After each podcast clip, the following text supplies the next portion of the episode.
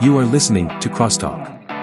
A safe place to discuss addiction, recovery, harm reduction, and everything in between. Support for this podcast comes from the Kentucky Opioid Response Effort and Advocates of Recovery. Content and production by the team at Turning Point Recovery Community Center. Now, buckle up and get ready for the show. Hi, welcome everyone to Crosstalk Recovery, the recovery podcast that supports all forms of recovery. I'm Matt Lewis, and I'm here with I'm Krista, and I'm Gracie. Welcome, ladies. Uh, I wanted to have you guys on actually because Michelle, who uh, I guess you know, Krista, you went through treatment with, uh, said you guys were doing a podcast, and I'm always looking for new people to have on.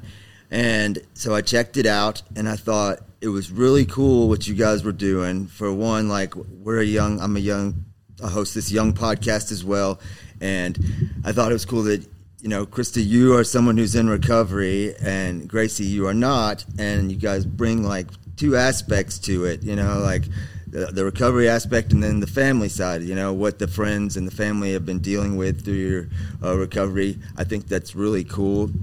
Uh, and I love how you guys are so open and honest. Like I've been watching a few episodes, and you guys are just, you know, highly relatable and talking about the struggles that you've gone through and moments of becoming complacent and things like that. And that's what people in recovery need to hear. You know, it's not always unicorns and rainbows, you know, but you can still, you don't have to use over it. You know, that's the, the great thing about it.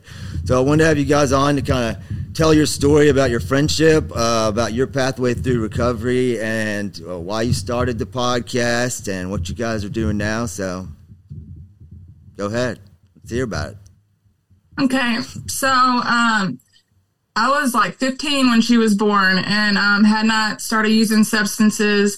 Um, a few years later um, is where my journey of addiction began. And, and she, we're not related, but um, Gracie's named after me. We have a podcast, K Squared. We're, both of our real names are Krista. So that's kind of where okay. that comes from.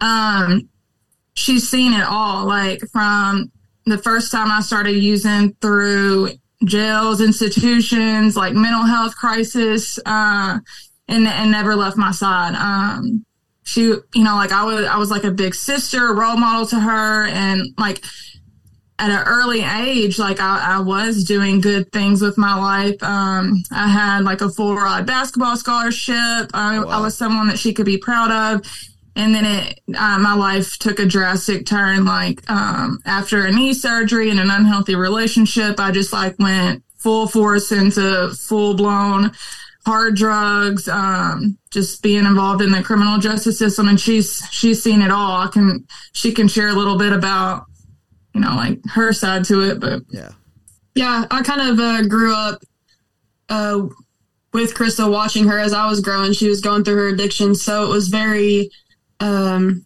it was a good learning experience for me, honestly, to grow up and see this. And I think it helped stray me away from different decisions in my life. And um, it was really, it was hard. It was hard to watch her, you know, somebody that who was so important in my life from a young age. And then to see her, you know, fall and be there for her while I was trying to grow myself, it was hard to handle from a young age for sure.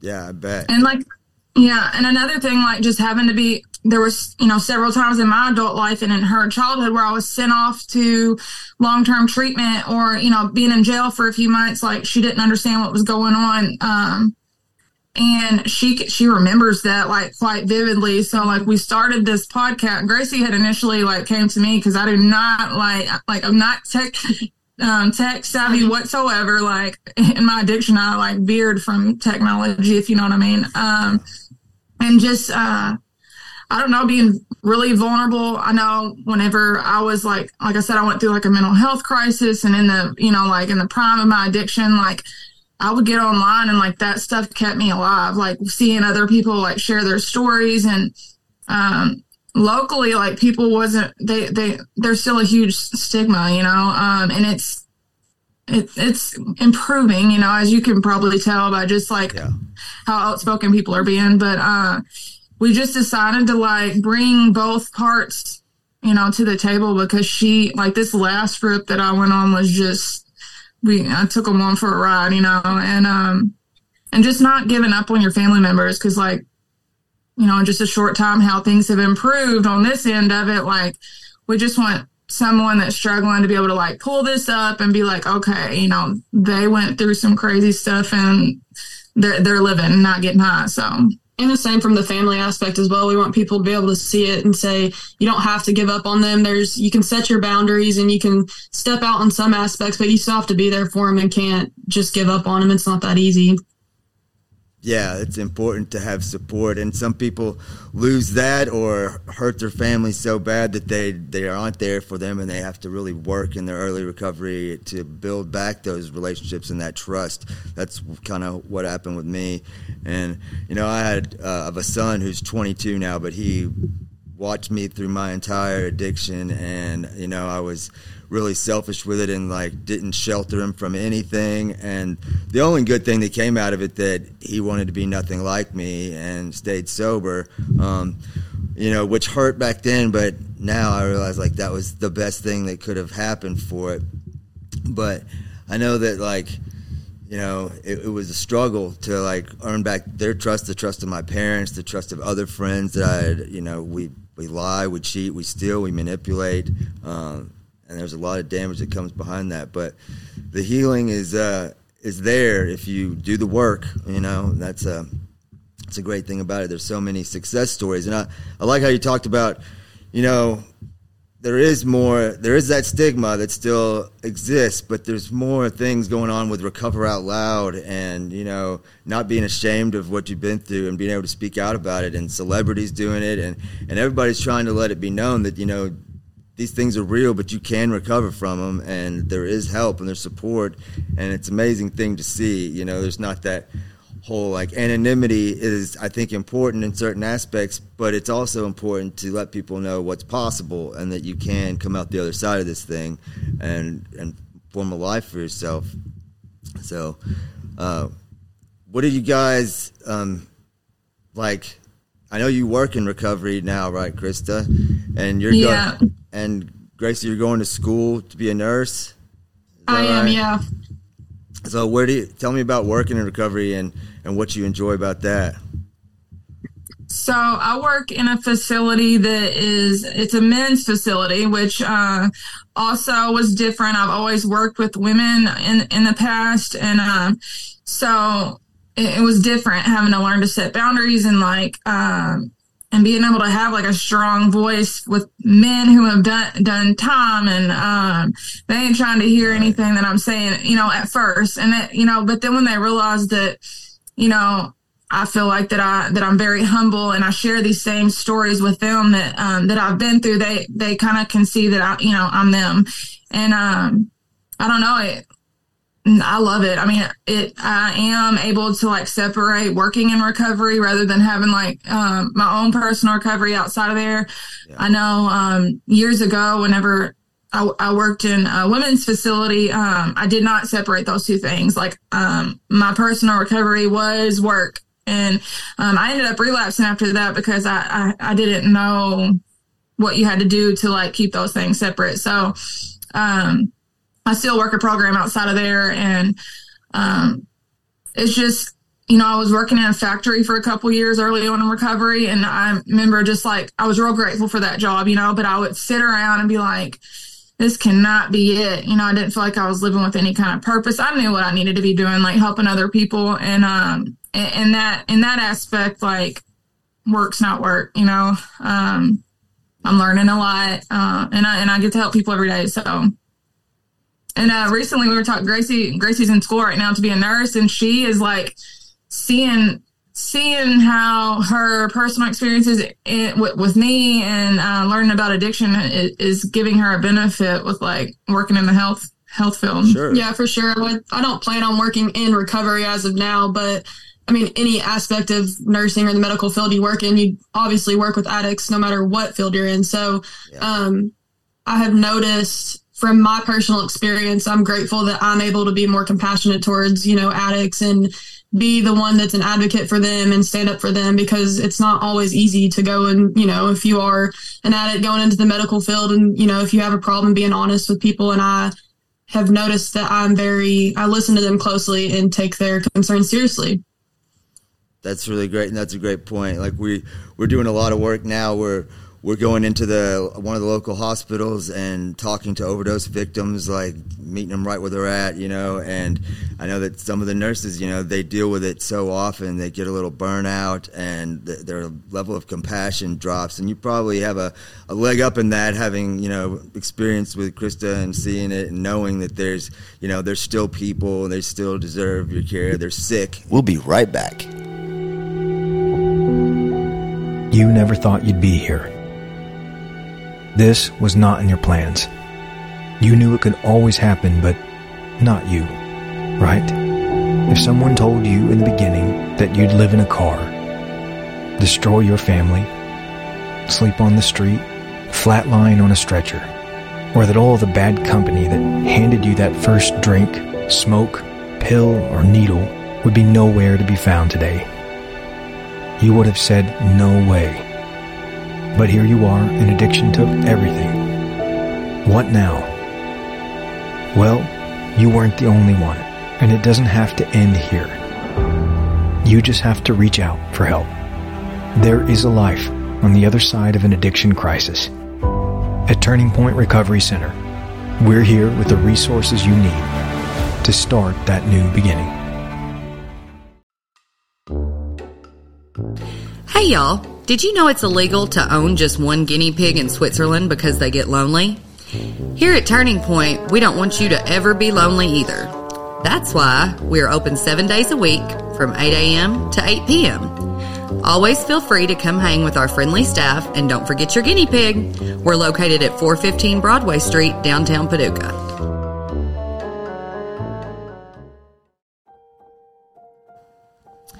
As a woman in recovery, I know how important having a fellowship of women has been for me.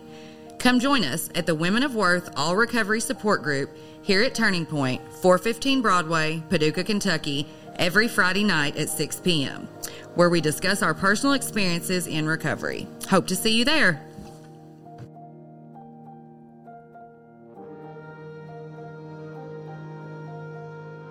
And uh, yeah, I think uh, Chris, it's interesting that you work at a treatment center where it's all men because that's where I met Michelle. She was working there when I was going through treatment, and uh, Yeah. you know, she was really good at holding everyone accountable. Nobody, nobody really liked her, but uh, now we're good friends. we we work together now outside where here at Turning Point, and. Uh, we're good friends. I give her a hard time all the time, but she was definitely the one when, when they say don't mess with staff. She was she was staff. Uh, Yeah. So I got plenty of words off of her back then. Um, Yeah, I love that. yeah, I tried to get her to come on and do this with me today, but she had something else going on. So Bummer. yeah. So, So yeah, another thing we sorry, go, Go ahead. ahead. No, you. Uh, just another thing with Gracie, also like you know, um, I've told her like the dark side of addiction. Like when she's working, I'm like, girl, you can. I've told her ways you can pass drug screens and like you know what I mean. Like she's not naive at all when it comes to like I've, she has seen me do everything. So it's like gave her the benefit of being able to see like straight through BS. Yeah. Yeah. Which I think is good because I'm able to help people then, you know, I mean, if they're not honest, you got to still help them and you want to help them to the best of your ability and offer them the support that they need, whether they're ready for it or not. And so I'm grateful that I am able to realize those, the actions and the characteristics to help people. Yeah, I mean that's a, a huge leg up. I mean that's like uh, like Krista and I myself who are recovering addicts and working in recovery, we have the advantage of being able to see when someone's manipulating. We know all the maneuvers, and for you to also have that advantage without having to go through an addiction to get it is is great. Um, but you know, I do. I remember there, you, there was a one of your episodes recently where Krista, you were talking about a story with uh, where you like jumped out of a car and were like walking down the road and uh, like called the told the fire department to call the cops on you so you could go to Yeah. treatment. I mean, that was powerful stuff, man. Because I know a lot of us have been at that that point. You know, uh, desperate. Tell us a little bit about that story and where you were at at that point.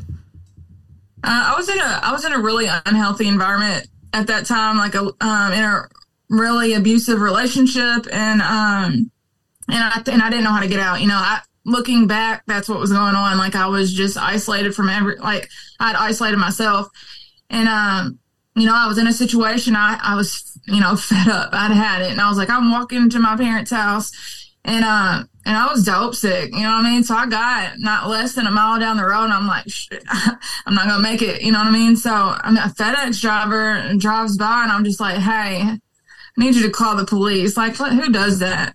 Uh, knowing I'm on like active probation, like, um, but that's just where I was at. I was desperate. And so I just remember them showing up. Uh, my jaw had been up for days. So I didn't, you know, I don't know where I was going with it, but I ended up, and ended up working out just like it always seemed to just work out. Um, but they showed up and I'm like, what do you need help with? you know, I didn't have an answer. I don't know. I'm losing it, dude. And, um, I ended my family hadn't seen me in, in a while and they showed up and I mean just the look on their faces I'll never forget just you know heartbroken just to see me like 90 pounds soaking wet just I mean walking the street like that's not how I was raised you know uh, yeah. so they took me straight to the ER and I was on suicide watch for, for, for a little bit. But I woke up in like a paper suit and I'm like you know, like reality set in. Like, what have I done? yeah. Yeah. A lot of people have been there. Yeah. Um, and and you know to to come from that point to where you are today, I like that you're talking about you were working in a factory. I know that I used to work in a factory and I was miserable when I was working in a factory and I was in addiction. I was taking a half gallon of vodka with me to work, and I was doing mm-hmm. dope in the bathroom all the, all through the whole shift, and like I was miserable. Uh, you know, nothing was worse to me. It was a appliance park where I was like just a screw in a refrigerator basically, and it felt like my life had no purpose. Um, and I could never go back to do that again because I would be miserable. And if I'm that's one thing that I'm really adamant about in my recovery. Like if I'm going to be miserable, then I I know how to not be miserable at least temporarily, and I'm not going to get to that point. So I try to stay as positive and have purpose in my life, which I've found in being able to try to help other people. Uh, and like this podcast for me is part of my job, but I'm lucky that it is because I enjoy it and I love being able to get the message out there like this and meet other people like you guys who are trying to do the same thing. Um, so I totally get that. It's it's it's so important uh, to be able to find something that you have a passion for. You know, like being able to help people. Um, Gracie, what was one of the you think the hardest points growing up that you had to watch her go through? Um, I would say the last time her last rip through was pretty rough because I think for most of uh, her addiction, I was sheltered from a lot of it because I was so young and there was a divide between our families because I mean we're our families were always close and there was a divide between our families and there was always I think the question of do they tell me things or do they hide it you know? And so this last time I was older I was probably 17 18 and so I was right by her side through it all. Honestly, like if she needed something, I she would call me, and it it was just hard. I think, um, oh, just honestly waking up every day, wondering if she was alive. You know, because there were so many days where I wouldn't hear from her for days, and I mean, I knew. I think I knew before anybody the reality of it. You know, she was using again, and um, it was hard to maybe have to accept at a young age somebody that's so important in my life and that is such a big part of my life that she might be gone at any point. Um, and it was hard. That was really hard. And it was hard when there were times I think I was middleman sometimes and would have to try to like find where she was or try to get a hold of her. And that was, it was just a lot of weight on my shoulders at such a young age. And just watching her know who she is and know her full potential and just see how sad she was. And it was, it was really hard. I bet. I bet. And, and like, no one should have to go through that and see someone that they care about struggle that way. Um, and it's really sad. But I mean, to be on this side of it now, like, and both of you being in fields where you're trying to help other people, you know, it's amazing. You know, it's uh, you know, it's only by the grace of God things like that could happen that people can be completely changed. Um, I know that's that's what it was for me. Um, so so you uh, it's so sorry, I cut off. it's so weird because like um just the way that like our relationship started and how I met like her parents and stuff, like how like spiritually connected the two of us are. There were times like in addiction where I would just be on full fledged and then something would hit me like I need to get a hold of her. And then, I mean, she went through the same thing. Some of the things in our lives that have happened that have like, there are times that Gracie would, uh, we've shared on our, on our podcast about like, um, one night I, you know, was on a mission that I was to end my life that night. And she said she's sitting at home just like, and had this like overwhelming feeling to like drive into town. And then, I mean, our, our, um, our paths cross and she's like, comes down the, and I'm in the middle, of like in the country, you know what I mean? And she, she drives by me, you know what I mean? Just things like that that have happened. Yeah. Um, and we're still like that, you know, there'll be, life will get busy and I'll be sitting at home, something will hit me like you need to check on her and she'll be going through some like major stuff. So it's just, you know, like we're really spiritually motivated. Um, things we can look back on and see that like you know, my higher power is God. So like God, God just working in our life and, you know, like heavy stuff, I feel like was meant to happen for us to, to be where we're at, you know? Yeah. Is, is it odd or is it God? I mean, right. Right. get that. And uh, like uh, one of your episodes that you, you uh, were talking about earlier, which I think I kind of brought up, was uh, that you had gotten to a point where you guys hadn't been communicating for a little while, and uh, you know somebody had come back in your life and you had gotten kind of complacent and i was like really encouraged by the fact that you know that's real that's like that stuff happens and for you to then recognize it and being able the willingness to be able to address it you know is huge you know talk about uh, where you were at at that point and what brought you to the realization that you needed to get back to the basics so i was just reverting back to like that same old um i I tend to think that I can like fix people. It's codependency. That's what it boils down to. Um, thinking I can revisit relationships that obviously had or detrimental to my mental health. Um, just always thinking I can see the good in people, you know.